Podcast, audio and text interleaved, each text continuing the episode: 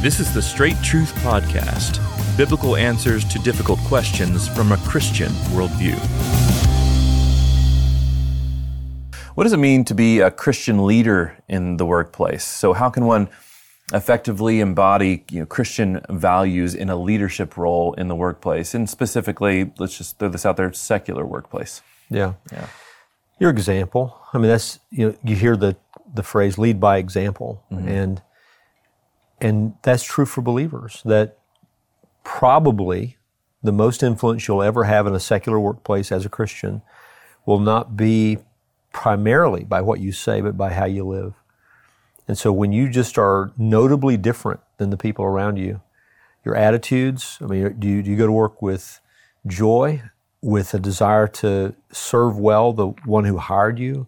Do you work hard, conscientiously? You honest? Do you have integrity? Mean, those, those are, are impactful. And then availability at the same time to the people that either you work with or you work for or who work for you.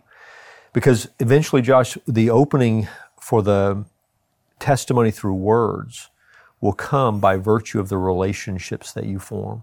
Sooner or later, someone's going to go through something in their life when as you get off work or as you're headed in a conversation after work, someone's going to ask you what you think about those things.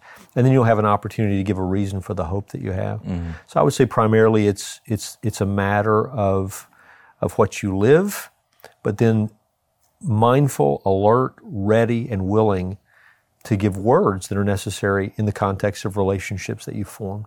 What are the things then that would maybe destroy a Christian's leadership in the workplace? Living in ways contrary to the scripture right in front of everybody. Mm-hmm. Obviously, to violate scripture in terms of honesty and integrity would kill your witness. But I think what believers often underestimate is how that can happen in the realm of attitudes. So you go to work and you're just, you know, for lack of a better way of saying it, you're just grouchy or you're negative or you're mm. complaining mm. or you're you're not supportive of the person you work for you tear down other people, you undermine leadership, or you undermine your fellow workers. All those, all those things, people see it, and then you open your mouth to tell them about Jesus. Yeah. And that's all that they have that's, in their mind. Yeah. yeah. So, so that's why I said your example is always, always going to precede your influence with words. You know, with the, message of the gospel, first they need to see you model the gospel in the way that you live. And then how much how much should should this be said to be explicitly Christian in terms of your leadership role?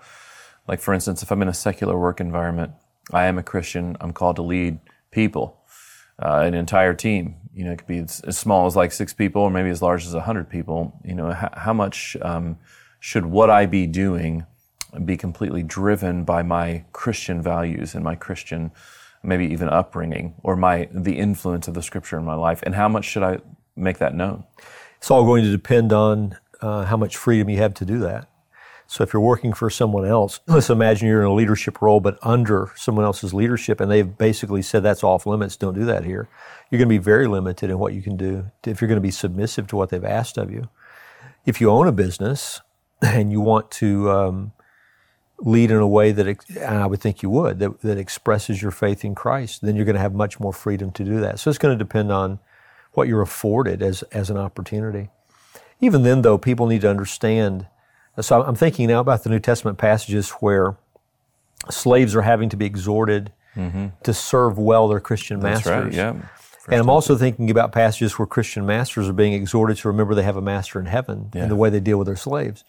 Mm. Well, I say all that to, to say this that even though you are a believer in a place of leadership or you're working for someone who's a believer, there's still work to be done. Mm-hmm.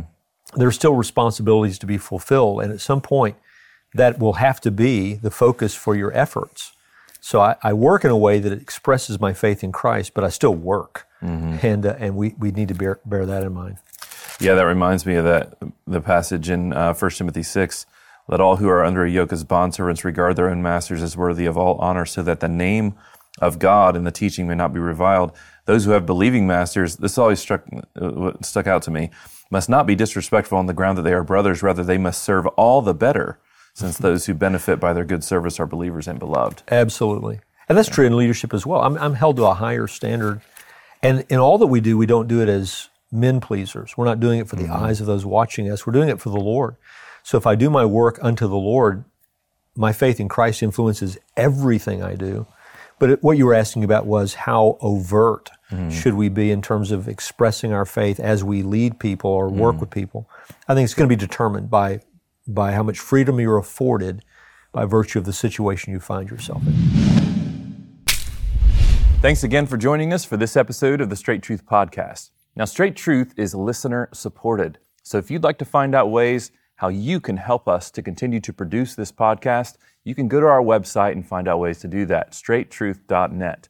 At that website, you'll also find links to all of our previous episodes and our social media channels, so be sure to check it out. Straight Truth is a production of Walking in Grace Ministries, the preaching and teaching ministry of Pastor Richard Caldwell. For more information, go to walkingingrace.org.